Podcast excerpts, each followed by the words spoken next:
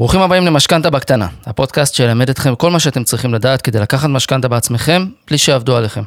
אני תמיר מור, יועץ משכנתאות, בכל פרק הארח כאן אצלי בפודקאסט איש או אשת מקצוע מתחום הנדל"ן והפיננסים, ונלמד ביחד כל מה שצריך לדעת על משכנתאות, נדל"ן ומה שביניהם. מידע נוסף יש לכם גם בעמוד האינסטגרם שלי, בפייסבוק, בטיק טוק וביוטיוב, ואתם יותר ממוזמנים לעקוב אחריי גם בפלטפורמות האלה. וכמובן שתמיד תמיד חשוב להתייעץ עם אנשי מקצוע איכותיים על המקרה הספציפי שלכם, ולא להסתמך אך ורק על מידע ברשת.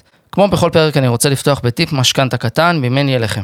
היום בחרתי לתת לכם שלוש סיבות מיני רבות למה לפנות לגוף חוץ-בנקאי לקבלת משכנתה ולא לבנק.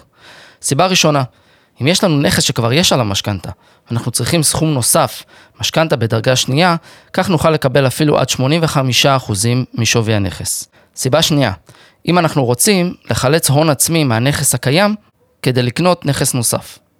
סיבה שלישית, אם יש לנו היסטוריית אשראי שלילית ולא הצלחנו לתקן אותה מול הבנק, ייתכן ונקבל אשראי מחברה חוץ-בנקאית.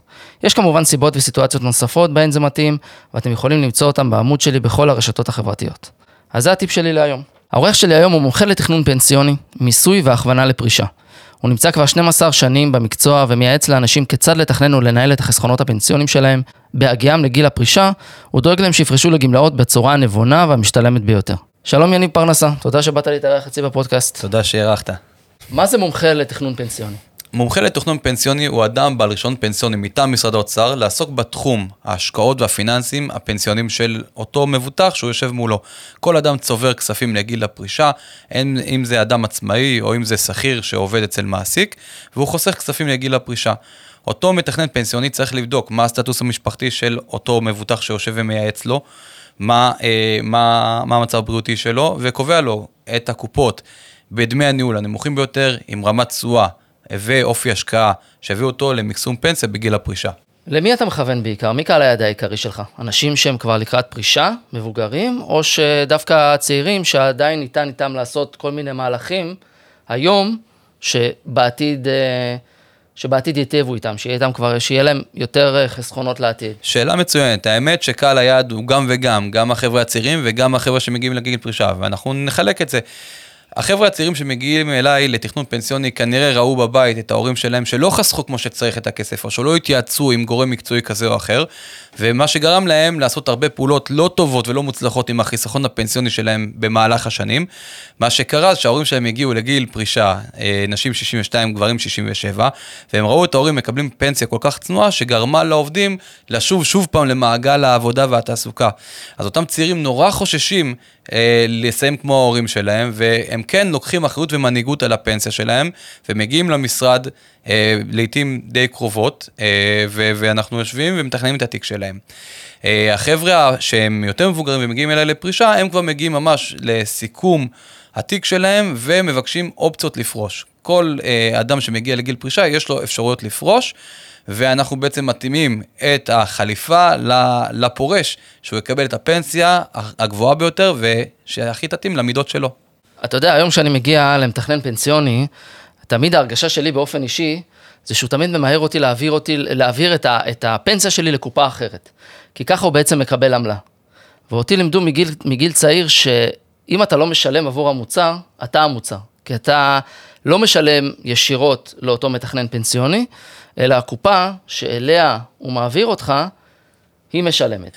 זה נכון, זה נכון שהקופה משלמת ברגע שלא שילמת עבור הייעוץ או עבור הפגישה, אז בעצם אותו מתכנן פנסיוני מתוגמל על ידי חברת הביטוח או בית ההשקעות. ואז החשש שלי שהוא בעצם, אה, אתה יודע, הוא לא, לא פועל לטובתי, החשש נכון. שלי שהוא פועל כדי לרצות את הקופה שתשלם לו, אני לא משלם לו, ולכן...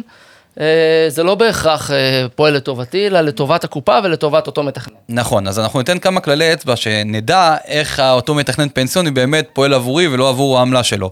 דבר ראשון, שימו לב שאותו איש מקצוע שישבת איתו, שים לב שהוא לא שינה לך את כל התוכניות, זה לא שהוא בא ואמר לך, אוקיי, שמע, כל התיק שלך לא מנוהל נכון, אני עושה ממש דילית ומתחיל הכל מההתחלה. זה כבר צריך להתחיל לעורר איזשהו חשד, למה, רגע, שנייה, התוכניות שלו לא טובות, תתחילו לשאול את השאלות. ככל שהוא יראה לכם נתוני תשואה טובים יותר לקופה שאתם עוברים אליה, דמי ניהול טובים יותר, כיסוי ביטוחי רחב יותר, והוא מציג לכם ומשקף לכם שהמצב שלכם לאחר השינוי יהיה יותר טוב, ומראה לכם את זה בעובדה מספרית, ויש מערכות סימולציה שמציגות את זה בצורה מאוד מאוד טובה. בדומה אז- ליועצי משכנתאות שיכולים גם להראות נכון, בסימולציה. בדיוק, נכון תמיר, אתה צודק, בדיוק. אז באמצעות הסימולציות, הוא בא ומשקף לכם את הנתונים, ואתם יכולים להבין שהמצב שלכם באמת הולך להיות טוב יותר. עכשיו, חשוב לשים לב שבלי הצגת הנתונים, ובלי שיקוף ו- ותשובות ריאליות, אמיתיות, שהן יישמעו גם הגיוניות, אני הייתי בודק את ההמלצות שלו שוב פעם עם גורם נוסף לפני שהייתי מבצע פעולה שתמחק את כל התיק. בשביל מה אני צריך מתכנן פנסיוני? הרי אני בוחר קרן פנסיה, המדינה מחייבת אותי לבחור קרן פנסיה, אין גם ככה הרבה במדינת ישראל. פחות או יותר התשואות הן, אתה יודע, גם אם יש איזושהי קופה שבשנים מסוימות עשתה יותר, אז שנים אחר כך יהיה איזשהו תיקון, והקופה השנייה תעשה יותר. מה, מה בעצם התכנון כאן? למה לא פשוט להפקיד, לפי החוק, בסוף אה, גיל העבודה, גיל 67, מה שמצטבר לי זה מה שיש לי, ואני מקווה שזה יספיק לי לחיות, ו... הש, הש, השאלה די מרימה להנחתה, ואני אגיד לך גם למה. מתכנן פנסיוני פוגש אותך, נכנסת אליו למשרד, הוא בא ועשה לך אפיון של כל הצרכים שלך, כל הרצונות שלך, מי אתה, בן כמה אתה, מה המצב הבריאותי ומה הסטטוס המשפחתי. רוב החברים הצעירים שמגיעים אליי למשרד, הם עדיין לא התחתנו. נפגשנו, קיבלנו החלטות, ראינו שהכיסוי לפנסיה, אם הם בחרו לצורך העניין בקרן פנסיה, אז הכיסוי לשאירים לא רלוונטי עבורם. אנחנו מפחיתים את הכיסוי הזה, וככה יותר כסף מההפקדה הולך לחיסכון ולא לכיסוי ביטוחי. אחרי שנה, אותו בחור שישב אצלי מגיע אליי למשרד ואומר לי, שמע, יניב, התחתנתי, איזה יופי, שינוי סטטוס משפחתי הוא אירוע מאוד משמעותי לבחינת התיק מחדש. כיסויים ביטוחיים, מסלולי השקעה, אה, אה, בודקים שוב פעם את דמי הניהול, הרבה מאוד פעמים המתכנן הפנסיוני ידע להשיג לך אה, דמי ניהול והטבות בקופה שאלה הוא מעביר אותך. יכול להיות שדמי הניהול יקפצו אה, בהמשך הדרך בלי נכון, שנדע? נכון מאוד, לא בלי שנדע, תמיד אתה תקבל איזשהו מכתב הביתה, לא תמיד מתייחסים, בדיוק, תמיד, לפעמים יש איזה אס.אם.אס שאתה לא פותח אותו, או שאתה לא רוצה להסתכל, אתה יודע, יש הרבה אנשים, רואים מקופת הפנסיה, עזוב אותי עכשיו מספרים, טבלאות, אין לי כוח. זאת- שזה בעיניי אה, זה קטסטרופה. זאת כמו שגם- הבעיה. גם לקוחות שלי במשכנתה, אתה יודע, לא פותחים לפעמים מהבנק דברים שצריך לפתוח, צריך לדעת, חבר'ה, ואם אתם לא יודעים לקרוא את מה שכתוב, תשאלו איש מקצוע. בדיוק. לא בושה. תראה, תמיר, בסופו של יום, כל אחד מקבל הביתה דוח שנתי. הוא רואה את הדוח, רואה, מחולק לו לסעיפים א', ב', ג', ד', הוא מסתכל, אוקיי, בסדר, סוגר את המכתב. אני מודה שגם אני לא לא וזורק- תמיד יודע לקרוא את זה. וזורק, וזורק את המכתב הצידה, אבל הוא לא מבין שאותם כספים שהוא מפקיד במשך 40 שנה לקרן הפנסיה זה כמו צ'ק של 2 מיליון שקלים, 3 מיליון שקלים. אם לא נתייחס לדוח הזה שמגיע אלינו זה אחת לשנה... כסף שלו, עבד עליו קשה, נכון. המעסיק הפריש, ירד לך מהנטו, לא נכון, חבל? נכון, נכון. ולכן אני אומר, אם לא נתייחס לדוחות האלה כמו שצריך ובכבוד הראוי, ייתכן ונצטרך להמשיך לעבוד הרבה מעבר לגיל הפרישה. לכן, אותו מתכנן פנסיוני מזהה את השינויים בחיים של אותו מבוטח, ויודע לבוא ולהתאים לו את התוכנית בהתאם לצרכים שלו ובהתאם להתפתחות והסטטוס המשפחתי שלו. יש לך איזושהי בקרה, לפעמים אתה, אתה קובע עם הלקוח, נגיד, בוא דבר איתי בעוד אה, שנה, בעוד שנתיים, בעוד חמש, או ברגע שהסטטוס אה, משתנה. זאת אומרת, אבל אנשים, אתה יודע, מהמרוץ של החיים, לא תמיד אה, ככה שמים לב, ולא תמיד באמת נזכרים, אה, אני באמת, אולי עכשיו כדאי לבדוק את הפנסיה שוב, בגלל השינוי בחיים שלי, בגלל, בגלל השינוי ביעדים שלי, בשאיפות שלי, אולי כדאי לעשות איזה שהם התאמות. בדרך כלל, רוב האנשים, תסכים איתי, לא...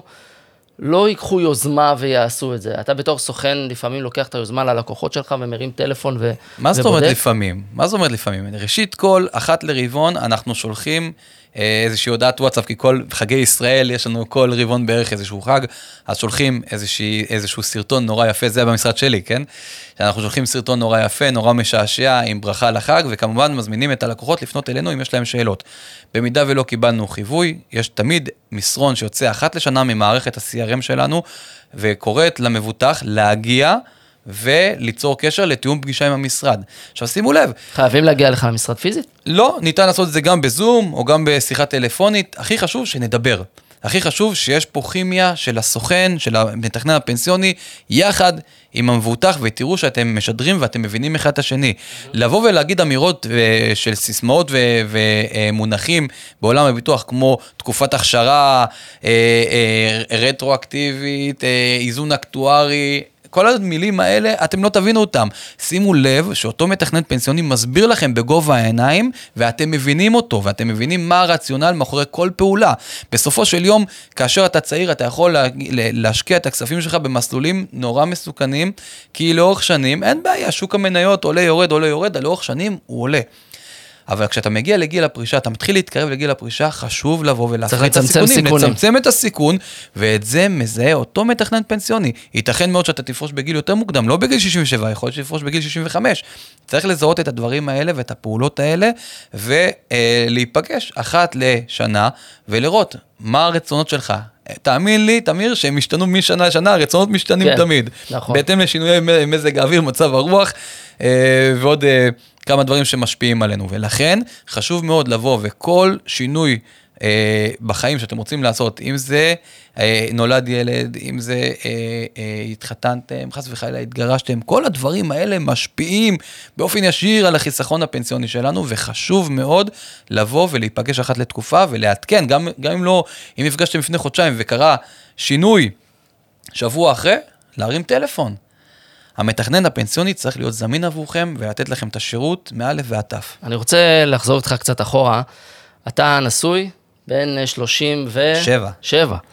ויש לך ילדים, ברוך השם, נכון? שם. חמישה ילדים? ארבעה ילדים. ארבעה ילדים. ואני כבר הגדלתי לך את המשפחה באופן אוטומטי. אה, איך הגעת למקצוע הזה? זאת אומרת, אתה יודע, אתה בחור צעיר בסך הכל, אה, פנסיה, פרישה, איך הגעת לזה? האמת זה משעשע. אתה מדבר על זה כל כך בלהט, אני רוצה לדעת מאיפה זה בא. האמת זה משעשע, ואני אגיד לך, אני, אה, בבסיס שלי, אני כלכלן. ועשיתי תואר בכלכלה, ואת התואר עשיתי באזור שנת 2008, התחלתי את התואר, ובדיוק ב-2008 חל צו הרחבה במשק. זה אומר שכל השכירים צריכים לעשות באופן גורף קרן פנסיה לעובדים שלהם, חיסכון פנסיוני לעובדים שלהם. עד 2008 זה לא היה. זה לא היה חובה, זה לא היה חובה. היו מעסיקים שעשו, והיו כאלה שאמרו, אני לא חייב לך. לא חייב להפקיד לך. המדינה התעוררה, אמרה, אם אני לא אדאג לזה עכשיו, בעוד כמה עשרות שנים... יפלו על ביטוח לאומי. יפלו על ביטוח לאומי, נכון וזה מאוד. יכול ליצור בעיה נכון, גדולה. נכון מאוד, ויהיה פה עוני, וזיהו את המגמה הזאת בשוק. ובסופו של יום, כשאני הסתכלתי על הדבר הזה, והתחלתי לשאול את ההורים שלי, איפה הפנסיה שלכם, ומה קורה עם הפנסיה שלכם, וראיתי שההורים שלי, אולי אבא התמצא יותר, אימא קצת פחות, וראיתי גם פעולות שהם עשו, שהייתי אומר, אוקיי, רגע, אולי הייתי יכול לעשות את זה אחרת. וכבר כאן החלטתי והגעתי למסקנה שאני אעסוק בתחום הפנסיוני, כי זה כל כך חשוב ואתה נוגע בכל כך הרבה אה, פרטים ברמת החיים שם, אם זה השקעות, ואם זה כיסויים ביטוחיים, ואם זה אה, אה, מצבים אה, רפואיים, כן? ש, בריאות, אובדן כושר עבודה. כושר עבודה. כל הדברים האלה הם דברים ששמתי לב שאתה נמצא שם בשביל הלקוח שלך, אתה בעצם עושה לו שליחות. ואם אתה ראית את הסלוגן של המשרד, של המשרד שלנו, זה שירות של שליחות, כי מפה זה צמח.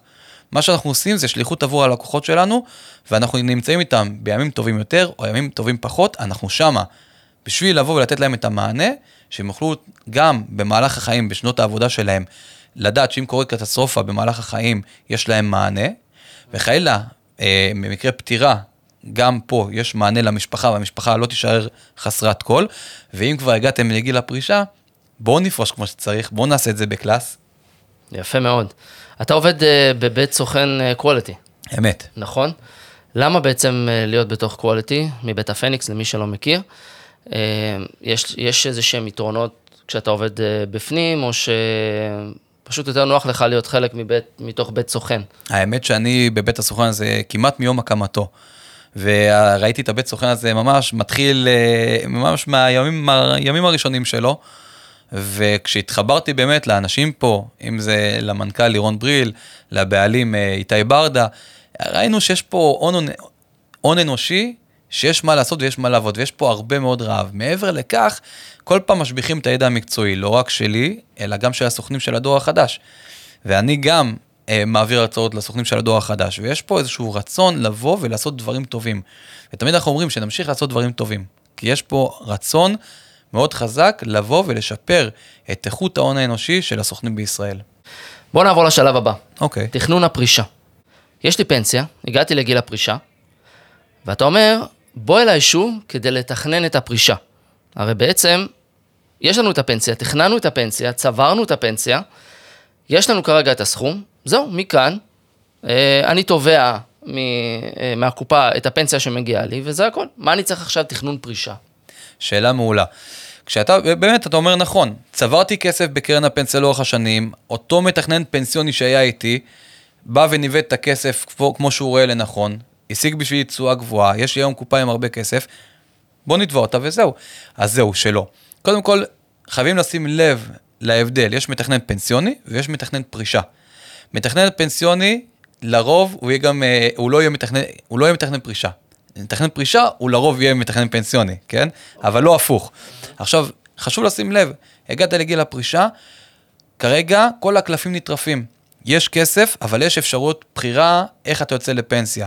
וכאן אנחנו צריכים לבדוק מה ההכנסות שלך, מכמה, מה רמת החיים שאתה רוצה לחיות בה, מה המצב הבריאותי שלך, מה המצב הבריאותי של זאת אשתך. אומרת, אתה אומר, אני יכול אה, אולי לא למשוך את כל הכספים, אולי איך, איך זה בדיוק זה עובד? נכון, יש אפשרות, קודם כל, נתחיל מזה, נתחיל מהקל.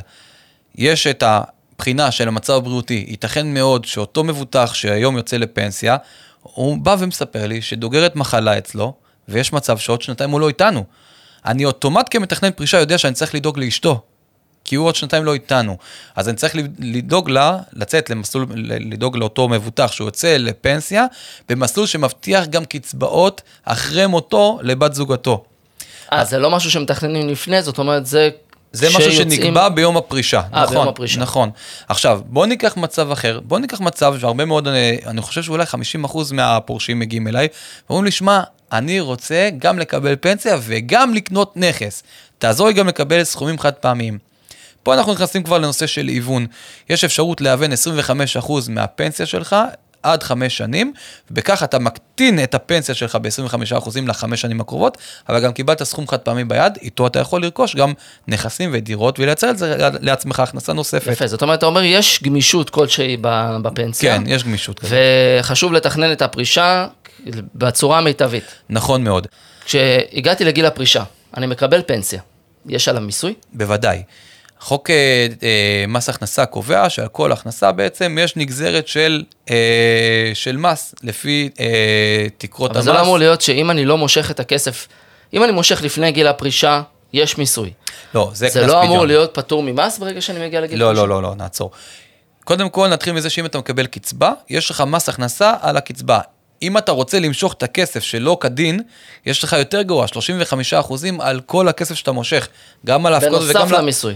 זה המיסוי, זה סוג של קנס, זה פדיון שלא כדין, ואם יש לך לצורך העניין מיליון שקלים שנצברו גם מהפקדות וגם מרווחים, מס הכנסה לא יחמול עליך, תרצה למשוך אותו שלא כדין, תשלם 35% מס, דהיינו 350 אלף שקלים למדינה, 650 יישאר אצלך. זה, זה כבר עסקה לא משתלמת. אז אם אני חוזר עכשיו שוב פעם למיסוי בגיל הפרישה, אז כמו שאתה היום כשכיר משלם או כעצמאי משלם מס הכנסה על ההכנסה שלך, גם פה יש מדרגות מס. וחשוב להבין שהרבה מאוד פורשים, נשים בגיל 62 וגברים 67, זכאים לקבל הטבה של אה, אה, קיבוע זכויות, קוראים לזה קיבוע זכויות, שבעצם מפחיתה את המס שלהם על הפנסיה. זו פעולה אקטיבית שאתה צריך לבוא ולעשות אותה על ידי מתכנן פרישה. עכשיו, 50% מהפורשים בישראל לא יודעים את זה ומשלמים מס מלא על הפנסיה שלהם, בעוד שהם יכולים לבוא ולפתור את, ה, את הקצבה שלהם על ידי פעולה אקטיבית בעבודה מול מתכנן פרישה. הם יכולים להגיע אל המתכנן פרישה, הוא רואה את ההכנסות שלהם, הוא רואה את המס שהם משלמים, הוא בודק מה הם עשו בשנים אחורה, אה, בין 15 ל-32 שנות העבודה, האם הם משכו פיצויים, האם הם עשו היוון, כלומר משכו קופות פנסיוניות ללא מס. במידה ועשו את הדבר הזה, יש פעולה כזאת שנקראת היוון. במידה והם עשו את זה, אז בעצם הפטור שלהם מהפנסיה יהיה נמוך, יהיה נמוך יותר. במידה והם לא משכו פיצויים ב-32 שנים לפני הפרישה, או 15 שנים, זה תלוי באיזה גיל הם, הם יקבלו פטור על הפנסיה שלהם, וההכנסה שלהם תהיה בעיני מס הכנסה נמוכה יותר לעניין המיסוי. כלומר, אם היום אני יכול לקבל במקסימום 4,500 שקלים פטור על הפנסיה שלי, בגלל שלא עשיתי שום פעולה של פדיון פיצויים בשנים האלה, אז מס הכנסה והפנסיה שלי היא 10,000 שקלים, מס הכנסה לא ימסה אותי לפי 10,000 שקלים, אלא לפי 5,500 שקלים. אתה אומר בעצם שמתכנן פרישה ידע גם לתכנן נכון את המיסוי. לא רק לתכנן נכון, להכין את המסמכים, להגיש אותם למס הכנסה. זה לא עבודה לרואה חשבון? זה עבודה למתכננת פרישה. יש רואי חשבון שגם יודעים לעשות את זה, אבל בגלל שזה רק פרק אחד ב... מה שנקרא ב, בלימודים שלהם, אז רבים מרואי החשבון לא יודעים להתעסק עם אין זה. להם את המומחיות הזאת. אין להם את אה, המומחיות בפרישה. הזאת לפרישה. אה, יש כאלה, כן, שעשו לימודי המשך, אבל התחום הזה נוגע בעיקר למתכנני פנסיונים, שמכירים את הקופות ואת כל המהדורות הפוליסות, ויודעים מה כן ניתן לעשות ומה לא. מתכנן פנסיוני היום בהחלט נוגע בהיבט המיסויי. זה שירות יקר? זה שירות ש... או שאתה גוזר את זה לפי ה... נקרא לזה הנפח של, אה, של החיסכון והפרישה. יש כאלה, אני יודע שיש כאלה שעושים את זה לפי נפח הפרישה. אצלנו במשרד אנחנו בעצם עובדים לפי שעות עבודה. Uh, התעריפים נעים בין 2,000 שקלים ל-5,000 שקלים, ייתכן גם יש פה uh, מקרים של פריסות מס, של כספי פיצויים חייבים במס, וצריך לבוא ולעשות פריסות. הדבר הזה כן עולה קצת יותר, אבל בסופו של יום הרבה מאוד כסף נשאר בכיס של הלקוח, uh, מאשר היה מוותר על הפרישה והיה, בוא נגיד, נפגע בעשרות ואפילו מאות אלפי שקלים, בלי תכנון נכון. אז כמו בהרבה הרבה מאוד היבטים של החיים, גם בפרישה, בחיסכון פנסיוני, תתייעצו עם אנשי מקצוע, יש לכם את יניב פרנסה, שהשם שלך הוא מחייב, מאיפה זה? פרנסה זה שם, אה, תקשיב, זה שם עם אה, באמת מחויבות, אתה צריך לדאוג או- לפרנסה של אנשים. תאמין או לא, השם הזה מעולם לא הוברט, השם הזה נולדתי איתו, מה אתה אומר? ומשעשע, כי אבי חינך אותי אה, מגיל נורא צעיר על, על כל הנושא של אה, אה, חשיבה פיננסית, על אה, התנהלות נכונה, כלכלית, ואם היית מסתכל עליי בגיל 10, היית יכול לראות אותי פותח באמת את העיתון של גלובס, הכתום הזה, והייתי מסתכל על שערי מניות. הייתי ילד די מוזר בתחום הזה, אבל הוא נורא עניין אותי. ומפה בעצם גם, אתה מדבר על זה שאני מדבר בלהט על התחום הזה, כן, הוא התחיל מגיל נורא צעיר, עניין אותי איך כסף עובד, ואיך אפשר לעשות יותר כסף. יניב פרנסה, אני רוצה להודות לך מאוד שאירחת אותי כאן במשרד היפה שלך. היום אנחנו כאן אצלך במשרד, ומי שרוצה ככה להתייעץ איתך, איך הוא יכול למצוא אותך? קודם כל יש הרבה מאוד פלטפורמות, אם זה אה, בפייסבוק ואם זה בטיק טוק, או כל פלטפורמה של גוגל יוטיוב, גם, גוגל, אה. אנחנו מופיעים בגוגל, כן, בוודאי. יניב פרנסה, היה לי מאוד מאוד מעניין, אני רוצה להודות לך. תודה רבה לך. תודה רבה, תודה רבה. ובהצלחה. תודה. ולמאזינים, תודה רבה שהאזנתם למשכנתה בקטנה. אם במהלך הפרק עלו לכם שאלות ונושאים שתרצו שאדבר אליהם, תכתבו לי, ואנסה להתייחס אליהם בפרקים הבאים. נשתמע בפרק הבא.